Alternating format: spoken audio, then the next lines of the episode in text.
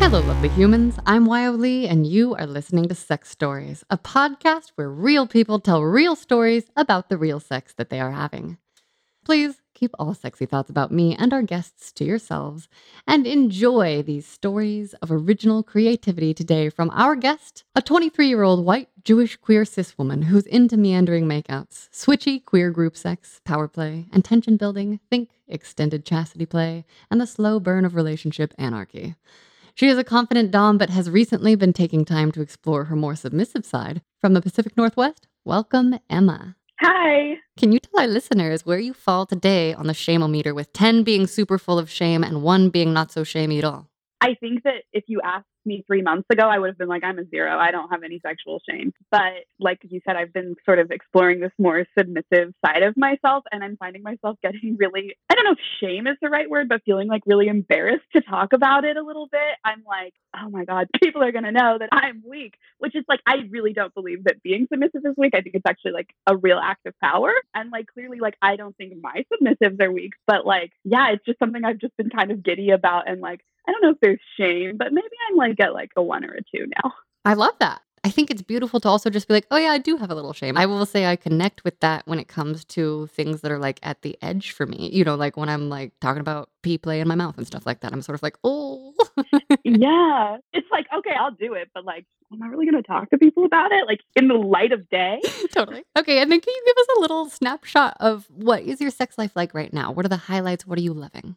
So I have like two bigger relationships in my life. I like practice relationship anarchy. I have a nesting partner who I live with who is a cis queer woman. She's like a real powerhouse. Think like Bette Porter on the L word. And I think our sex is like very intimate and sweet and loving. And then I also have a boyfriend who is a cis queer man. And we sort of have this dynamic in which we're both like very, very, very switchy. And so we'll go like a couple of months where I'll dom him and then he'll go a couple months where he'll dom me. And then right now, like we're in a period where he's been doming me for like the last like three months and we're just about getting ready to like switch back.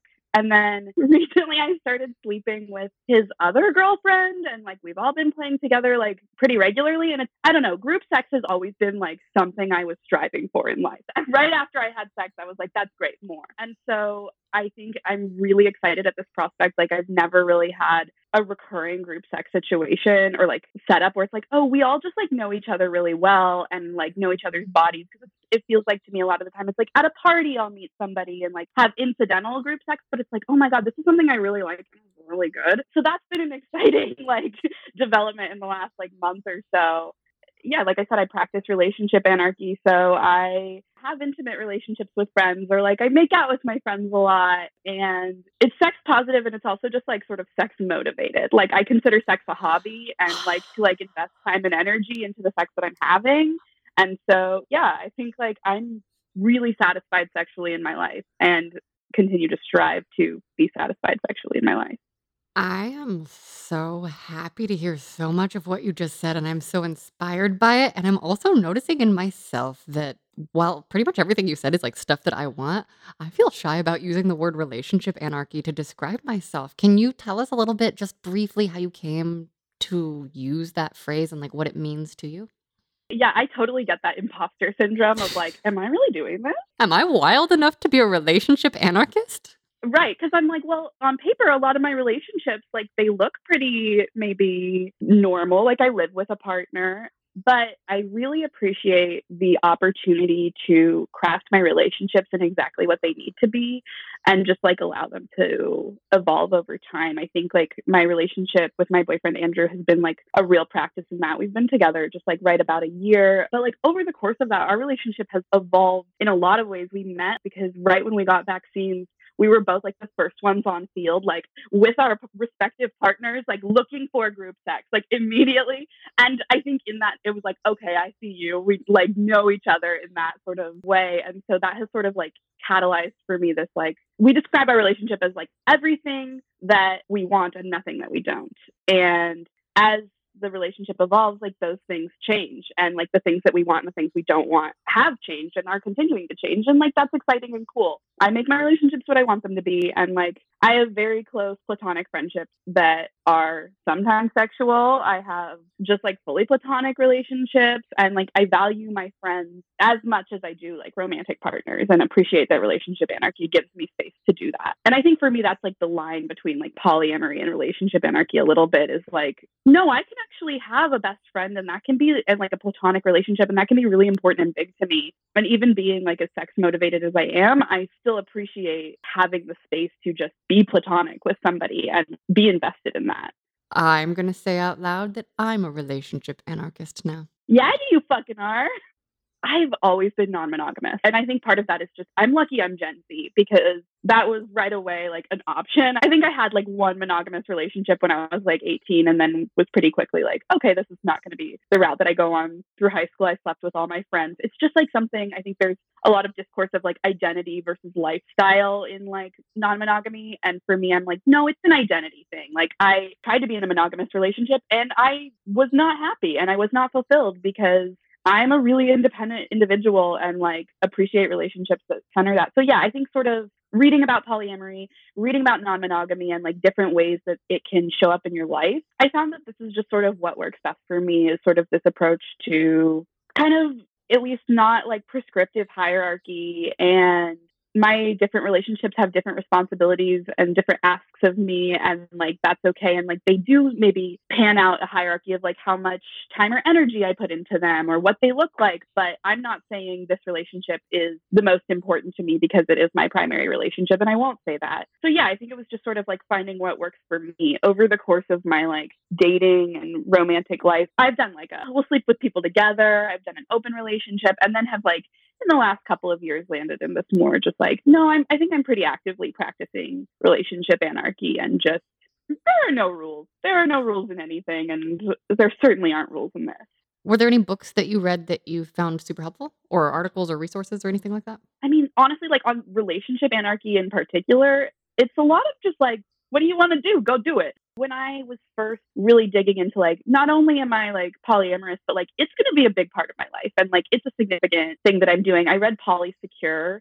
I really like that book. That's one I think I like recommend to people over some of the, I think, like I've read them all. I've read The Ethical Slut. I've read more than two. I was already coming from a place of like, no, I know this about myself. This is what I'm doing. I didn't need to be guided through that process. I needed a little bit of backing up. Like, here's how you do this. Here's like an evidence based way to approach relating in this way. More than anything, it's just like just kind of learn by doing it and just figuring out like, oh, these are lessons I need to learn and these are lessons I have learned. Okay, last sub question on this overview tangent. Does that mean that you are very communicative with all of your, what do we call them? Not partners, but maybe like anarchist lover friends? I use partners. I think it's the most nebulous term. You've heard the term like kitchen table poly? I've heard of kitchen table poly and understand it as people can eat dinner or lunch or a meal with their partner and their partner's partners around a table. Like they're like friendly with each other. Exactly. We joke that we're king bed poly. Like Um, even though like my nesting partner and my boyfriend, they don't really have a relationship with each other. Like they'll still sleep with each other at a party. And like there's just like this intrinsic level of comfort and like we're all pretty intertwined. And I think in doing that, it gives us a lot of trust to like lean into these relationships. And like I trust that I know that like my meta is going to respect my relationship with my partners. Yeah, there's a lot of talking going on. That's hot. That's so hot. And just for listeners who maybe aren't super familiar with terminology, meta is short for metamour, which means it's like the partner of my partner that I may not necessarily fuck, but in a relationship anarchy, like you can, but it's not expected, right? But then sometimes you do, and then it's like, oh, what are we doing? Yeah. Oh, what's yeah. going on here? Fun. Can you just tell us now, what does sexy mean to you? I feel sexy when I am being playful. And in general, like I am a playful person in my life and I appreciate having space to sort of lower my inhibitions a little bit and tap into sort of this I won't say primal because I don't think the sex I'm having is particularly primal usually, but like playful, like this fun place. I like having fun in my life. Fun is important to me, and being sexy is a lot of fun. Oh, I'm so glad to hear you say that. Do you notice a connection between when you're feeling like really turned on erotically, sexually, and other forms of creativity in your life? I think yes. Like I write a lot of stand up comedy and do that. And a lot of it is like pretty kinky and sexy. And I think that is inspired by the sex that I'm having. I also joke like I'm an ex theater kid and like kind of joke with my partners that like no like kink is like improv and so i think in that way like these things do feel very similar also just like the planning of a scene like especially in a kink dynamic i'm like this is it this is it for me this is all i ever wanted to do was like get people off and get to play pretend I totally feel that. And then, can you tell us what is your personal understanding of consent? And did you ever learn about it growing up? I don't think that I learned about consent much growing up. For me, consent is just that I do not want to do anything to anyone or tell anyone anything unless they have explicitly told me that they would like that to occur. I work with kids and like that applies to them. That applies to like, can I pick you up? Can I wipe your face? That applies to my friends of like, can I tell you this hard thing that I experienced? I think consent applies in all areas of my life and I'm constantly asking for consent for a lot of things of like, can I sneak behind you? Can I do that? It's just like expressly asking somebody before you make a choice for them. Beautifully said. Now, can you please tell us what happens to your shame-o-meter when it's time to talk to a new partner, or any partner, I guess, about safer sex?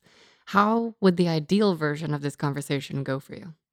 In general, I like have a pretty like a stump speech, a little bit of like, here's when I was last tested, here where my partners were last tested. And then I usually like in that wrap into here are things I like and here's things I don't like. Or I guess I actually don't usually say when my partners were last tested, but I do try and explain the scope of like my risk profile. And then we'll just like lead with that of like sharing my information. And I think that models those conversations then. There was a point where like I wasn't comfortable having those conversations. And so like if somebody was to just lead with their information, then I'd be like, oh, I can do exactly that.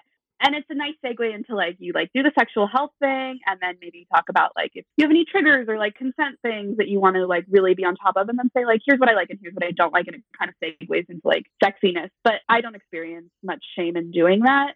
I think, like I said, there's this line between shame and embarrassment that is like a little bit sometimes like, oh, not as much anymore. Think Totally, totally. Plenty of slutty practice.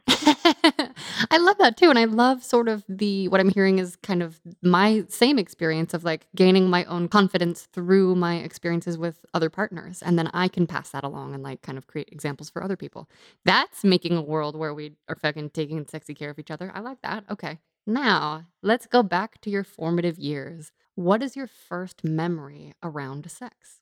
when I was like 10 or 11, I got a like vibrating back massager for Hanukkah and it had like three prongs on it and it was like definitely a back massager and like that little guy carried me through teenagehood like for sure. But I do have like this very explicit memory of my mom coming upstairs and her being like, I smell something burning. Are you burning something in here? And I like had the vibrator under the covers. And I didn't know quite like this is sexual, but I did know this isn't quite something I want my mom to see. And so I think that was my first memory of having this awareness that maybe there was a part of my existence that I didn't quite know about yet. Then I got on the internet in middle school, I got on Tumblr and I was like definitely looking at like gifts on Tumblr. I had like a Tumblr girlfriend who lived in Finland and we would Skype.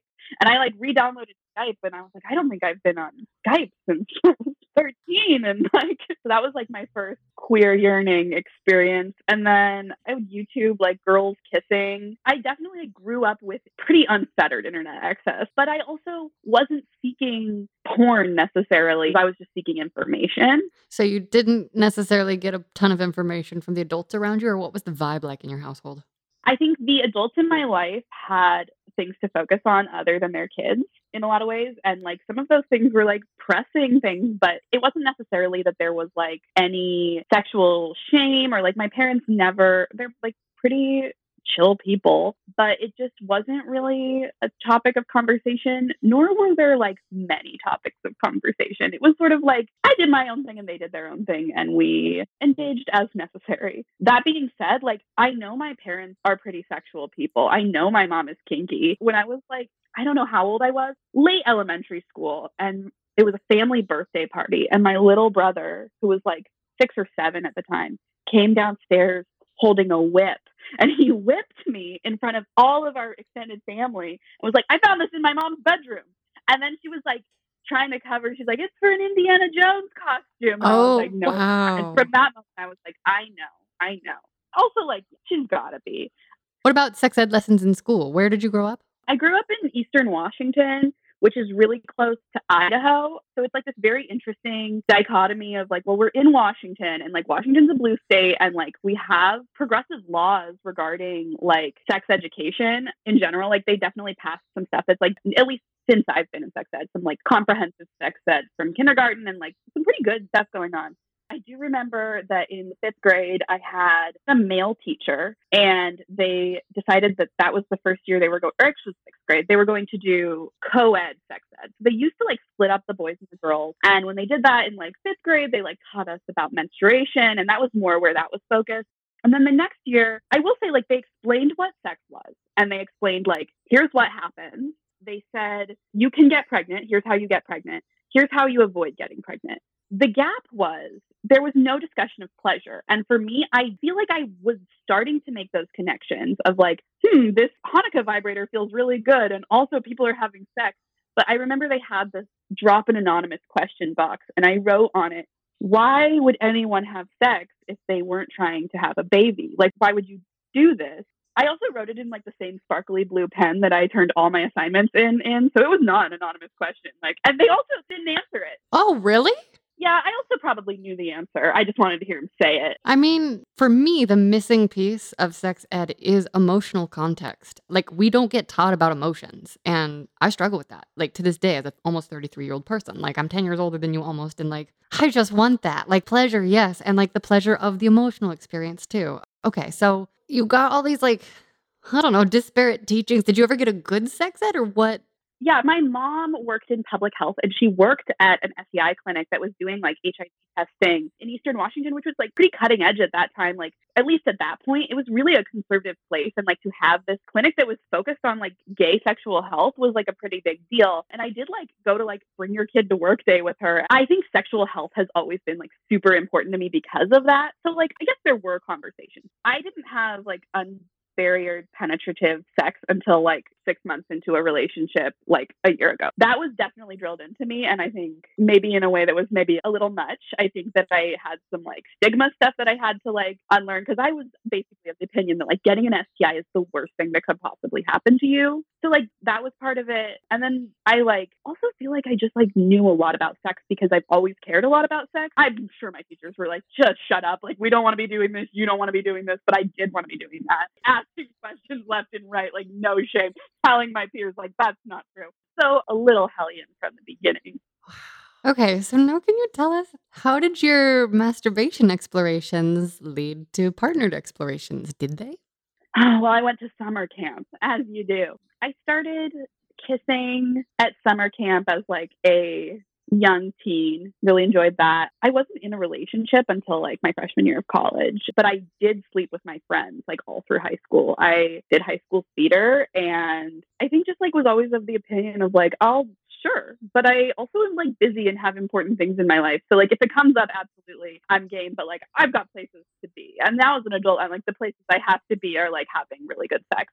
I think I was pretty unintentionally practicing relationship anarchy as a teenager of just like making out with my friends and like doing weird things in people's basements. Your personal body, what does she love? How does she love to be touched? And then, like, what do you like to do to other people? What do you like them to have done to you? Let's start with masturbations and then oral pleasures, and we'll work our way up to all the things. I don't masturbate a bunch, at least in this current place I'm in in my life. Like, I have a lot of sex. And if I'm masturbating, it's like I'm making an activity of it. I have like a solo night home alone and I'm like, okay, I'm going to do this. Cause I also think what I found is like over time, the things that I like and want evolve or like the things that I want to like have evolved of like, okay, yeah, I can get off really easily in this one way, but like, what if I didn't? So I think in general, like I like intentionality in every aspect of my life and like setting intentions, like going into sex or going into masturbation is something that I really like. I like slow, firm pressure. Like I have like a lot of like sensory things. And so like sometimes things can feel ticklish in certain parts of my body if they're like too soft of a touch. But then it's like, oh, if it's too firm of a touch, that doesn't feel right. Like I'm finicky. I'm like, it's not easy. I like, and I think that's what I appreciate about like having these longer term relationships that have really great sex and have partners who are like invested in getting to know this shit and like who care about that. Yeah, it's really just been a real joy. That's so awesome. Do you like to be gone down on? I'm working on it. I have a lot of hangups in general about just like I love attention, but I think sexually I aim to please. And that is my sort of driving force in this is like I love seeing other people experience pleasure. And like as a Dom and as a sub, like I aim to please. And like I want to give a fulfilling experience to my partner. And I think recently I've been sort of just digging into like, okay, but what about you? Like other people like to give you a fulfilling experience and also like you deserve a fulfilling experience. And I think especially like getting gone down on feels just particularly like you are simply giving me attention also in like a very vulnerable way so because of that like both of my partners aren't particularly quick to like try and go down on me because for a long time i was like mm, i would like allow it i never was like particularly skeeved out but like after a while i'd get in my head and then i'd just be like i'll just do something else because i'd rather be doing something else lately I've been trying to just ask for it more, even if it's not necessarily, like I said, it's something that I would like to like. I think it feels good, but I just sort of get in my head about being like, are they enjoying this? Is this good for them? I want my partner to be enjoying whatever it is that is occurring. And I also need to remember that people enjoy giving me attention and giving me pleasure. That is a whole thing. And so, yeah, that's something I'm working on and practicing. For me, that was why submission kind of really changed my whole life. Are you experiencing sort of like a I think these things are aligned. Yeah. Omicron has been the season of submission for me. It's like, well, we're going to be inside, so might as well. It's great. That has definitely correlated, I think, in just like exploring kink in general doming came really naturally to me and before i always was like sure i like impact like i will be submissive in that way but i was always just like nobody's ever really earned my submission i feel like i'm not just going to give that up willy-nilly like being submissive is a very vulnerable thing for me and it is hard for me to share that with somebody who i don't already have like a very trusting connection with dom wise how do you like to give to others?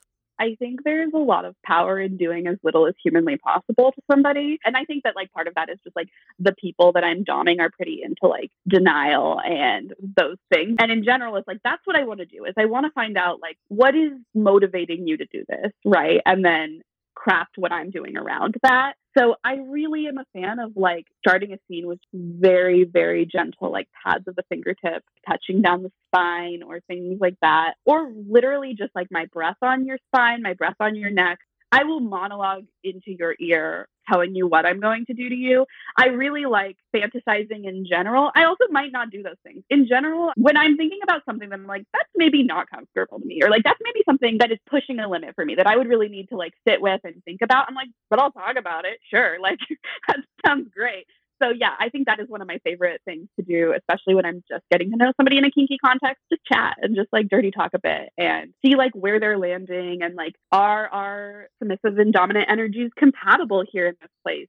I think that like my dominant energy comes from like a very nurturing place and I think like that is something I seek in a dominant as well.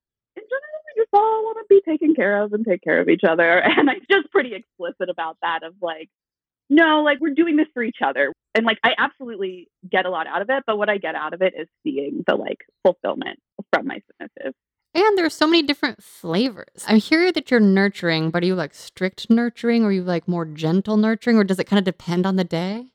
Yeah, I've evolved. So I went to school for early childhood education and like work with young children in my career. And I found a really interesting relationship in the like, I've had to learn to be a little bit more unreasonable because I was like, well, no, I would never speak to a person, even in like a nurturing or like leader, I would never speak to a person that way. Or like, I was trying to like gentle parent my way through doming, and that was just not really effective for the most part. It can be for some people, but like I think there are similarities in that, like, I give a lot of choices and I do like a good predicament of like, do you want this or this? So, yeah, I think I've gotten less nurturing over time. Also, like, I have gotten more confident. I've just gotten the opportunity to like lean into that and like have somebody to explore with that. I'm like, I trust that, like, if I do something you don't like, you're going to tell me. And if you do something I don't like, you're going to tell me. And so it's given me some space to like fuck up a little bit or like try something and just immediately like, I don't like doing this. Let's move on. And that feels good. My partner and my submissive has told me, like, you can be a little bit meaner. Like, it's okay. You can be a little bit more unreasonable. And I think, like, harnessing that inner sadist is tough for me, but like, it's there also. And like, I do find this Dom space and enjoy it. It takes me a bit because that's just not my inclination in life in general. But that's the fun of it. It's playing pretend. And I really like that. Yeah. It's so funny because as I hear you talk, I really am admiring your confidence and the clarity. And it just sounds like you have such a great set of tools in your pocket for this type of play in so many ways. And it's just so funny because, like, I feel so vulnerable about all of the dominant things that you're describing in a way that it sort of feels like it mirrors your vulnerability around submission. Whereas I'm like, no, no, no, no, you can beat me and I'll suck your whatever you want for as long as you need. Yeah, yeah, please degrade me, but like lovingly, like take care of me and degrade me. Even what I'm working on now, like as I develop my like dumb parts inside, is sort of like really exploring the parts of me that are deeply uncomfortable telling someone else what to do, even though I know it's like what they literally want and is in their best interest. We're humans. And so thank you for all We're of that humans, share. yeah. yeah. I think I notice a lot of people get so wrapped in kink as like an identity to the fact that they're like removing their humanness from it. Yes. And that's not to say that there isn't so much value in like identifying as kinky and existing in kinky spaces and like kink being a big part of your life and it's also just like i think that people forget sometimes that like kink is a little bit of a drug i don't know it's a little fucky sometimes and you have to be cognizant of the fact that you're a human being underneath it all Everything in moderation. Are you a dom that like touches your subs a lot? Like, are you physical oriented or are you more implement oriented or is it just a mixture? I think it depends on like the season and like I'm only 23. I'm like in a very exploratory phase of like figuring out what I like and what I want to do and like I'm really grateful to have a partner that's like pretty game for all of that and like down to explore and down to try things. So like last October, my meta and I co-domed our partner through like a Locktober, like an extended period of chastity. And that was really fun because it was a combination of like a very physical scenes with him and also just like I think by virtue of the way we live our lives, like we all live separately from one another, these extended periods of play can be kind of hard and these dynamics can be kind of tricky. And it's like I understand how these extended periods of chastity could be really fun if you were like husband and a wife and you were like living in the house and you could fuck with him for a couple minutes and then just like send him off to work or whatever. But like we have to be really intentional about what we're doing. I like teasing and I like working my setup to the edge. I will use implements and like I just don't think that's necessarily my go-to tactic. I think I can and will, but in general I just think like I like the sort of psychological elements a lot more and I think just in the relationships I'm having that tends to come out a bit more. Do you want to tell us specifics of the psychological elements, or would you prefer to tell us specifics of like when you do get physical, like how do you like to touch another partner's genitals? Like, just tell us what you love. I like the build and I like variety. And so in general, like I really appreciate like slow pat of the fingertip touches like down the entire body. I think like up like the back of somebody's like ass and like up their balls and up their cock can be really fun and like feeling tension build in their body like as they go is just like oh and also knowing like I may or may not have the power to like allow that tension to release. That's my bread and butter is like feeling that power of like no, you you have all this tension in you and you fucking love it. Like you you just keep that right there. That's really fun. In general, like I like meandering and I like just taking time to have sex that's just not goal oriented. A lot of just like I'm just gonna linger at your nipples with my mouth and just like let's just make out for hours. I love making out. Spin the bottle is my new. I wish I could go to parties again because I just spin the bottle so much, and so that's why I'm just building up this little extended polycule of slutty people is just so I have more people to make out with on the rig. I really like existing with a person and like sharing physical touch that doesn't necessarily have a goal. And I think especially with like partners with vulvas, it might not be as quick to like reach climax. It's like mm-hmm, I don't care. Like I'm not here for that. That's not what I'm here for. And so yeah, I really enjoy just like meandering and existing and I also think like taking time and slowing down gives me the opportunity to figure people out a little bit more. And it builds that tension that you are excited about. That's how I experience a lot of the meandering. Do you feel like you have to, like, I'm imagining in my head, I'm like, yeah, I want to have meandering partners just like Emma. So, okay, maybe I'll ask them a questionnaire at the beginning of dating that, like, how do you t- communicate with people? Or do the meanderers just kind of like fall through because the impatient ones get through? Or are you the patient one? Because I'm so impatient, then, like, I kind of need someone else to help me meander. Like, that's why it was really helpful to have a Dom who's like, I'm literally going to tie you down so you can stop talking. Like, I'm going to gag you so you shut up and tie you down so you stop fucking like sucking my cock, you know? Like, how do you find the. Well, my tactic would be fuck on the first date. it's just chemistry a lot of the time. Like, I think that there is also something to be said for that, like, really primal animalistic fucking. And, like, I can be done with that sometimes, but that's not really my, like, instinct. And I think that's what it comes down to me is just like, chemistry and when talking about like the sex I like to have and like having those initial conversations like I like to talk about having sex before I have sex with somebody and so that maybe gives me a better picture of like well what do you like and if you're telling me that like your answer is like doggy style I'm like well this is maybe going to be different because I think that's sort of I like was saying I was a lesbian and then like just having sex with a bunch of cis men, but was like I don't love them, so it's okay now I'm like in a relationship with a cis man, but we didn't have penetrative sex for like the first six months of our relationship for the most part. And so I think that's something I found is like just decentering that in my sexual life is really fulfilling. And like finding people who are also just into touching and just like being touchy. And like that has led me to like a lot more meandering. Oh my God, that's amazing. Can you tell us a little bit about the specifics that your body likes to feel and just what it feels like to be in your body and when you feel the most in touch with her? like lately being submissive, I've really appreciated the opportunity to just listen to my body and just simply be focused on like what I am feeling. My back is really sensitive. Any touching on my spine, like firm or really gentle touches, I really appreciate that. And it just sort of just like sends these tingles through my whole body of like, you are a sexual being, you are a woman. And I really enjoy that if I'm like trying to come, I really appreciate firm pressure, not on my clit, but like way above my clit, like against my pubic bone. Me too. Yes, so hot. Were you a couch humper? No, I was just a flat hand fingerer, and I cannot really come from humping things except for like one or two thighs ever. I feel like I should have humping powers, but it might just be a mental thing. So that's uh maybe that's on my bucket list. That's where I put my magic wand, and I love my magic wand. I go through like one every other year because I'm tough. Like it bends the head to hold it like that. Amazing. It's supposed to be a disposable item. I don't think so. No. I love my magic wand. I think I want to get a magic wand tattoo. I'm like, this shit changed it all for me. After I like started having that as a tool, it took the pressure off of me to come a little bit because I was like, I know that at any moment I could come, but I don't want to, and I don't necessarily need to. And like, if I know that there is a tried and true, I have a little bit more space to do other things. And also sometimes I don't come, and that's fine.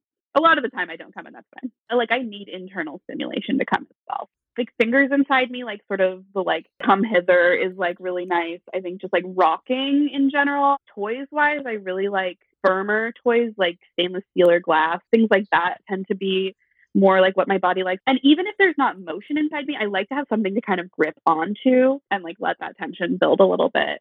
I have come from like just penetration and I have come from just my clit, but like I have like a lot of different kinds of orgasms and the kind I want to have like require both. I also identify as finicky when it comes to like vulvular stimulation and vaginal stimulation, all of it. And I think one of the cool things for me is that it does seem to give this sort of like array of different experiences because like every day, every moment really is different. Can you have more than one orgasm at a time?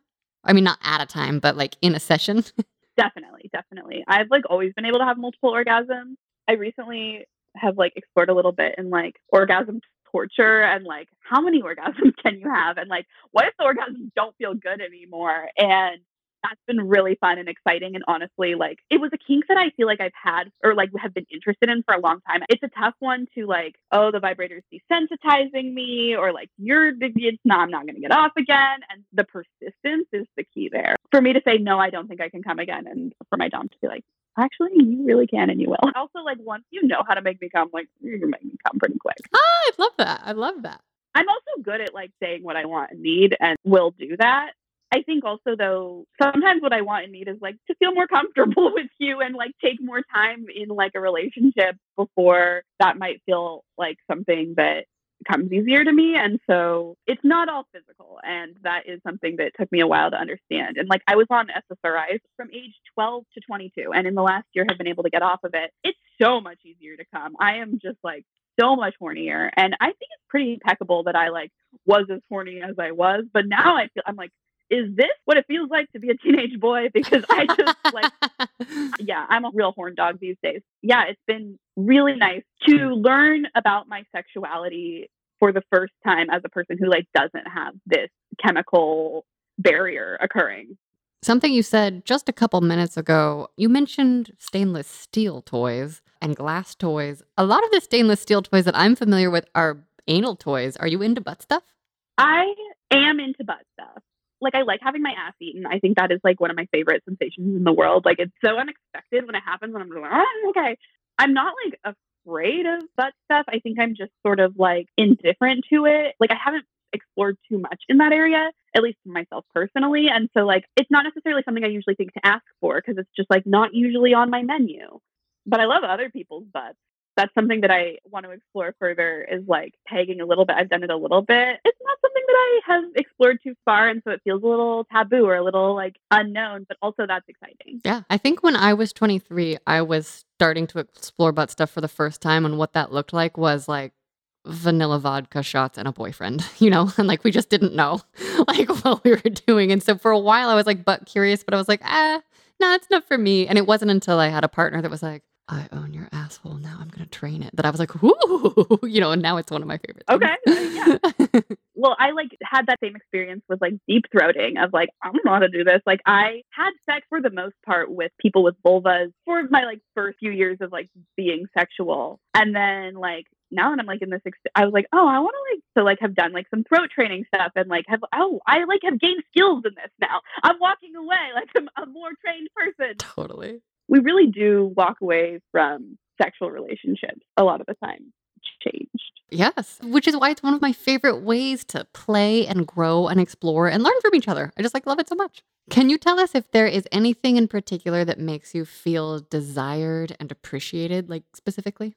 I really love little moments of reconnection like outside of a sexual context i love like seeing that my partner is worked up like because i'm like just a pretty horny person and i'm around pretty horny people my boyfriend Andrew, he and I met. We arranged for a foursome with our respective partners. It was actually his now ex girlfriend and my nesting partner. And we didn't fuck on our first date. We made out a little on our first date, but like as they were leaving my apartment, we like locked fuck me eyes. Eye contact is my favorite thing in the fucking world. I truly believe it is like my biggest tool as a human being. Yes. Everybody is like, Emma, how do you make everyone fall in love with you? How do you make everyone want to fuck you? And I'm like, I just make eye contact until we're fucking, or they break eye contact and then I know that they don't want to fuck. And that's the whole thing. I love eye contact. And so I think that is one of the ways, like, you can just tell. You look in somebody's eyes and you're like, oh, okay. But are you giving a certain kind of look? Because you're also talking to a person that, like, at age 26, one of my close friends was like, hey, you need to blink more and not stare at people so much. So I suspect that there's like a nuance. I'm also neurodivergent and spend time with neurodivergent people. And I think like that's an element of it of like, we're making eye contact. We're doing this intentionally. I was like, no, I'm following the rule of human eye contact really goodly there is normal human eye contact and then there's like i am looking at you and i think yeah i get that and recognize that i'm practicing my want you eyes and i imagine it as like trying to imagine like little smoke coming out of the side of like mm. that's just like what I, I don't know what it actually looks like it also comes for me when there are sparks and when there is chemistry is like it's coming both ways. And i'm not going to just like lock eyes with somebody and like then expect them to drop their pants. It's like that's just not really how this goes. But like when i am locking eyes with someone and it feels good in my body when i'm getting like waves of like just from like making eye contact with somebody like i said i like recently started fucking my meta and I was like trying to tell my therapist about it of like how do I tell her exactly what's going on here? Because well, we fucked on acid and now we just can't stop making eyes at each other. And like, I think that's pretty much it is just like eye contact is so good. I love eye contact. That's a good way to make me feel desired.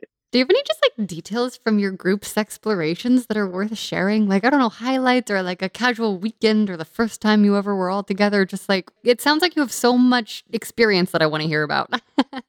Fucking love group sex and I've gotten lucky and that I've like have a lot of group sex and also I've gotten lucky and I've worked at it. Like I've tried to make this happen in my life and I think that what I'm laughing at because my boyfriend also is like very group sex motivated and that's like part of the reason that we've like stayed in each other's lives so long is like oh you and I both want the same thing that like Think both of our other partners like like and enjoy, but it's like, no, this is something I want and am going to work to get. I guess I can talk about like the first time is that like my meta and boyfriend and I were like, well, we want to do acid together. And I think like in making the decision that we were going to do that, it was both of us being like, okay, like we probably feel like there might be some chemistry here, but like he had asked us multiple times, like, would you guys want to play together? Because we have played together in the context of like, we'll both be giving him attention, or like when we were like co-doming him we did that or we did like a kinky christmas surprise a surprise threesome was something that like really excited him so we i made this like big banner that said kinkmas i love a good theme oh yeah and he has like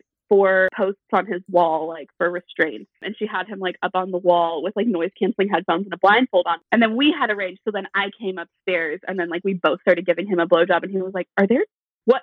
And then we took off the blindfold and started playing Jingle Bell Rock. It's all just bullshit. My life is bullshit. And that's what I'm trying to achieve. It's just like constant ridiculousness. So we did things like that. But like he kept being like, Would you guys ever like want to like I'm not trying to force anything here, but like would you guys want and we were both sort of like, No, I don't think so. Like I don't really think and I think part of that is because there were a lot of complicated poly dynamics at the beginning of that relationship. And then the first time we kissed, we were both just like, What? Like what? And it was just instant like chemistry of like we cannot keep our hands off of each other and like he fucking loves watching too. So it's great. There will be moments when I like fully forget that he's even present. And this is all in the last month. Like this is very new, sparky, NRE, exciting stuff. New relationship energy for those of you who don't know NRE.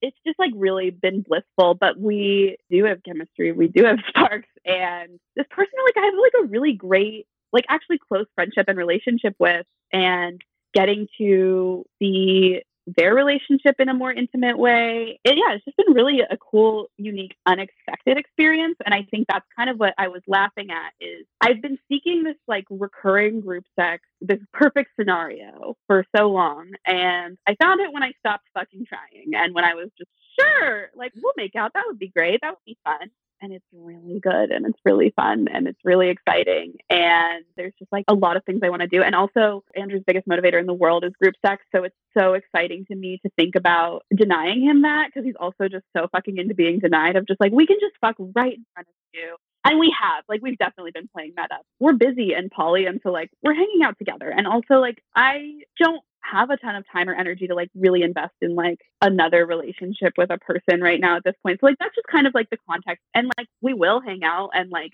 we're gonna hang out tomorrow because he's out of town and like that's great and fun. But it's like no, we can still just like explore each other and get to know each other even if he's there. And like the other night, we were all spending the night together and they were both kind of touching my vulva. And like she reached over and was like, oh, like, sorry, like, I'm in the way and Andrew's in the way. And I was like, do you want Andrew to get out of the way? And then she like fingered me and then we were making out. And like, it was just so. I love it's just more play friends all around you. Are you into sci fi at all? I'm adjacent. I'm poly. So like, there's a lot of like Star Trek energy occurring around me. I think you'd really like Robert Heinlein. I think you would really like the like poly storylines in like Time Enough for Love, Number of the Beast, the cat who walks through walls and there's one more to sail beyond the sunset. That one less so but like that's a clump of books that they kind of overlap but the polyamorous and then the moon is the harsh mistress which is where Wyo the name comes from. Oh i do appreciate that. Like there's just more. He has so many good polyamorous like different types of storylines and they're all with like very emotionally developed people who basically just have very hot orgies I love hosting and like really love hosting play parties and have been particularly COVID cautious. So that's been something that I've like really been missing and excited at the prospect of maybe like a period this summer where that feels like something that is safe to do with some precautionary measures. Yes, please tell us what you're looking forward to.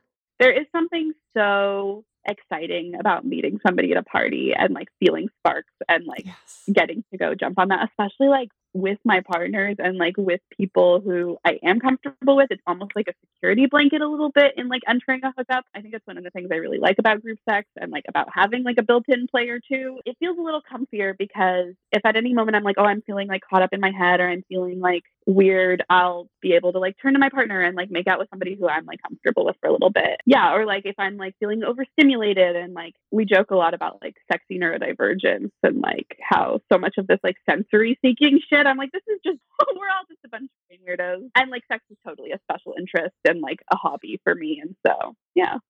I feel you. Okay, so are there any like specific group sex fantasies that you want to live out at some point? Maybe not this summer, but just like what group sex bucket list items are kind of like off on your horizon?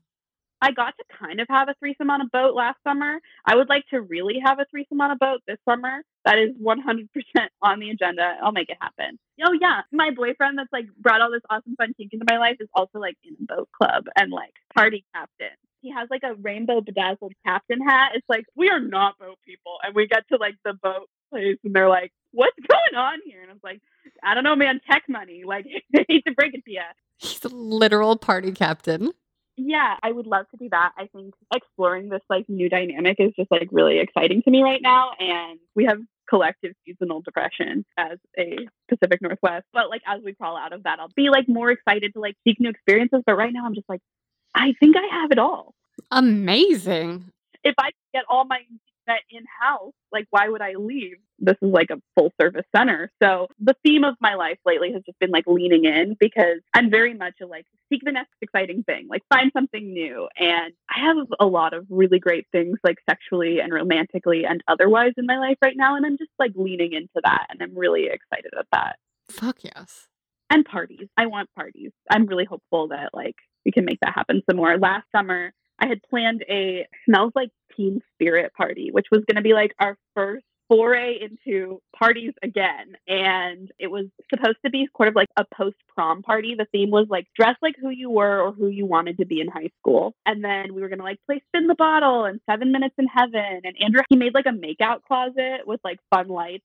Oh, that was the other thing that we did when we like all Andrew, Alex, and I first slept together the first time is we got like UV body paint and did like a glowy photo shoot in the black light. Yes. Now I'm like, I have a black light kink. I think it's like burned into my brain, like Pavlovian. Like I'm just like really into anything that glows. We ended up canceling that party because like Delta started rising. Yeah. And so uh, we're like hopeful that maybe that could be something that could happen again. And also just like lean into that awkward, like, we haven't done this in a while energy. Cause I am kind of nervous about that of like, I haven't really I mean, I've like slept with new people incidentally, but like found somebody at a party and like done that thing in a while. So I'm forward to that. That's fun. That's fun energy when it just clicks.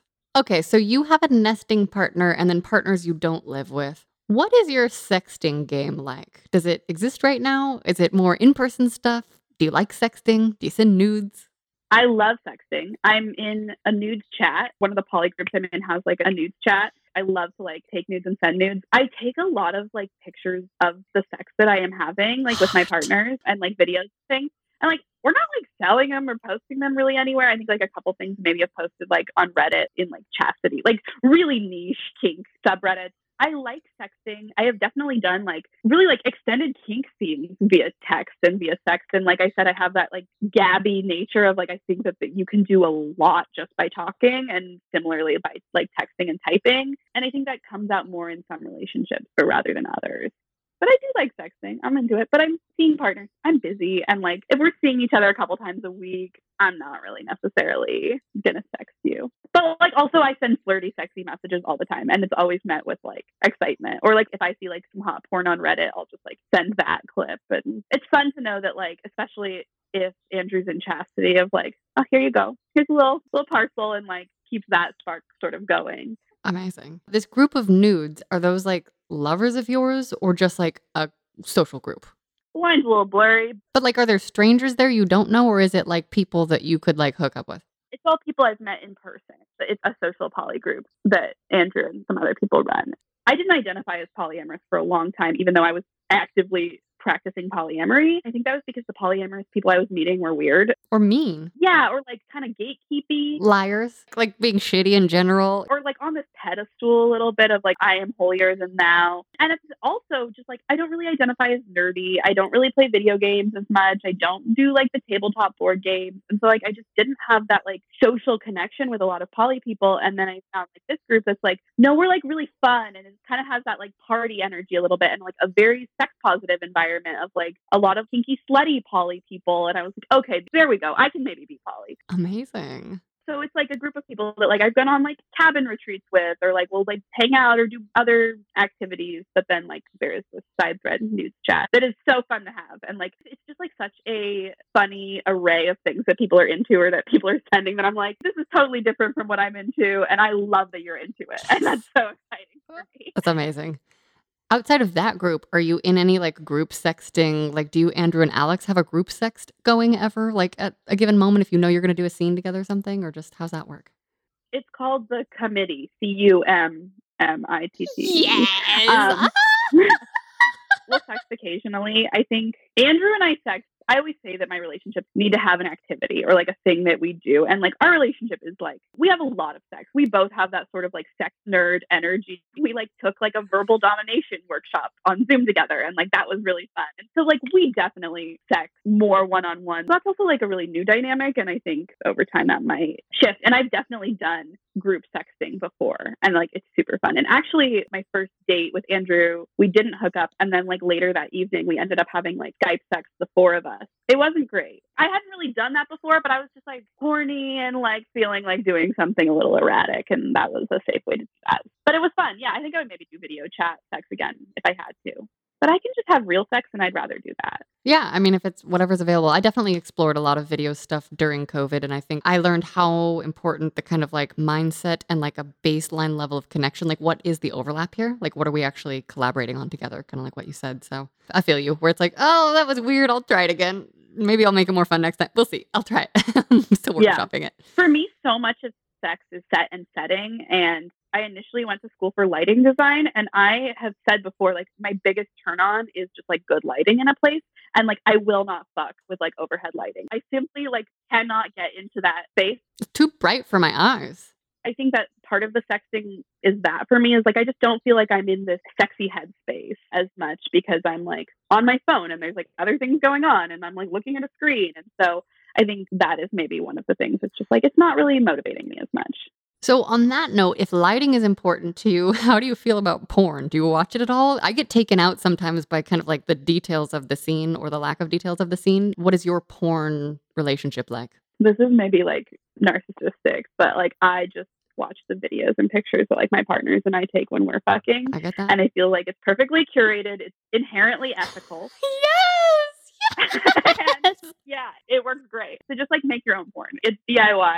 Yeah, I'll do that. I'll sometimes read like Gone Wild stories or like look through like things that people have posted on Reddit. I like like little clips. I don't have a great attention span when it comes to like consuming any media. So porn isn't usually my go-to. Are there any sex toys that you have that we haven't talked about yet that need attention? You know, we talked about glass, we talked about stainless steel. Is there anything else that you either like have and love or want? I found on Facebook Marketplace. Okay, this is not a sex toy, but it is a pink locker that I have filled with sex toys and has a disco ball in it. And it's just my favorite thing in the world because it combines my favorite things, which are like having sex and really bold aesthetics and ridiculousness. So I like that. I love my magic wand. I have like a ribbed glass dildo that I like really, really love. I've had that for a few years and it's like if I'm really trying to come, I'll just like put that inside or like have somebody hold it there and then like put a magic wand on my clit and like that'll give me like just like a really good solid orgasm no matter what. I have an Njoy that's pretty fun. What's that? No, those are like the big heavy stainless steel curved toys. if you Google like how to squirt, the article will be like, everybody is different. There's no way to know. And also buy this toy. It is the thing that makes me squirt. And because it like kind of pushes against your like urethral sponge. And then like the chastity cages, I just like helped Andrew measure his penis for like a custom one because he has like kind of like a very interesting dick, like a very sensitive dick that like he likes to be touched like on top of his foreskin. And like his dick also has like a very stiff upward bend, like very stiff. So like he can't really like fuck me from behind because his like dick is straight up. So it just like makes looking for cages a little tough. So like that has been another thing. He has so many of them. And uh, what do you do with them? What do you do with things that you don't like? Well, so here's the thing. I think if people know someone really well swapping, if it's like a thing you're going to get rid of, it's just going to go in the trash. This is maybe terrible, like borderline hoarder artist advice, but like I actually have a box of stuff that is like not going to go somewhere that's going to get turned into a sculpture, you know? So I'm like, let's make art with it. Let's make sexy, weird art with it. I don't know. But I, I love the idea of like a stack of cages in the shape of a cock. I don't know. I like that. Oh my God, they're so expensive. When I look at like the investment that I've made on sex toys and so many that I'm like, yes, somebody might like it. And that's why I keep it around because I'm like, somebody might like it, but I'm not going to pull it. So I don't know. Yeah, it's, it's such a hard thing of like, you can't return these things. And like, I use condoms on all insertable toys. Like, most of them can be sanitized. Like, in theory, they should be able to be passed on to people. I think a lot of people have the heebie-jeebies about that. which- They do energetically, and so I'm like, okay, if it's heebie-jeebie, we make we make it beautiful with art. That's my vote. But I think I know enough people that we maybe could do a swap. I think you should do that then. Did you ever read like the Sisterhood of the Traveling Pants? I think it's before your time, but like you know, you just keep passing it on and just see what adventures it goes on. exactly. Somebody will like it eventually. Do you have sex dreams? Not really. I'm fantasizing all the time during the day, but I don't really remember my dreams in general. I've got all kinds of shit floating around in my brain all the time. I think I always have like a little bit of like just like a fantasy running in the background. Do you share it with your partners often? Yeah. Like that can be like a sex act in and of itself. Sometimes it's just like if I'm feeling especially lazy, is to just like whisper a fantasy in somebody's ear while I'm touching them because it feels like way more than it actually is. I think what I figured out is like if you ask for something, a lot of the time you can make it happen. Do you have any other stories about sexual disasters or triumphs or just awkward, amazing things or just specific stories you wanted to tell us? Some of the worst sex I ever had was this person was going to touch my vulva, and I was like, "Let me give you some lube." I hand them the bottle of lube, and they're looking at it, and they're like, "It looks cold." And I was like, "Well, it's probably cold. You can warm it up in your hand." And then they took the bottle and they like rolled it between their hands, like in the bottle. And I was like, "Oh no, I mean like in your hand. Like put some in your hands, and then you can warm it up." And then they like put it in their hands and rubbed it. I swear to God, like into their whole hands, like lotion at this point in my life now I'd be like, "Do you want to make out? Like let's let's move on from this because this is not working." Or it needs a tutorial, like a whole scale tutorial. yeah, I truly do not remember the rest of the situation because it clearly was not memorable. That's a story where I'm like, man, I'd love to crash into that person in the universe and hope that they tell their part of that sex story. They were like, yeah, the first time I didn't know what lube was, and so I used it like lotion. Like, like what a way to learn. We all need tutorials somehow. I don't know. Last summer, I think I mentioned like had a little bit of a threesome on a boat, and that was fun. Around us, everywhere, houses on water are like rich people houses, like really nice houses, and we kept kind of like we couldn't anchor in this part of the lake, so we were just kind of kept drifting like close to, and I'd like look up, and then we're like got into the middle of the like water so that we could maybe then drift, like have a little bit of time to drift. But people just like kept coming up by, and now I'm like, how many people are fucking on boats? Because it's so fun, just the novelty of it and like the rocking. You're rocking the boat. But now every time I'm like on the lookout, I'm like for people fucking when we're boating around. What about future hopes, goals, and dreams for your sex life? I hope that I continue to stay curious. I'm very cognizant of the fact that I'm 23 and I've got like a lot ahead of me. And yeah, I hope that I continue to like keep up my value of myself and like remember that it's okay to prioritize sex. And I think culturally, that's just like not a thing that is said. But like, I'm at a point where like, no, that's like a priority in relationships that I'm forming. And that is a priority to me in general. And it's okay to say that. And it's okay to do that. And yeah, I'm really hopeful that like my fun, ridiculous little life will continue to be fun and ridiculous. And like kinky poly is really treating me well. And I hope that it continues to. And I'm excited for whatever is to come because I certainly like did not expect when I was like Skyping with my 14 year old girlfriend in Finland that I would be like landing in this slutty queer fantasy life so soon. Like I feel like I've really just figured it out. And also I have no idea what's going on. So yeah, I think I just hope I continue to be curious and explore and be open minded. And I think that I will. Fuck yeah. Oh, Emma, thank you so much for being on the show. Yeah, this has been such a pleasure. Do you have a sex question you want to ask me that people could listen to on patreon.com slash Wyoli? What would you say is like just your approach in general to like relationships and to the connections that you make in your life and like how do sex and romantic connections relate for you?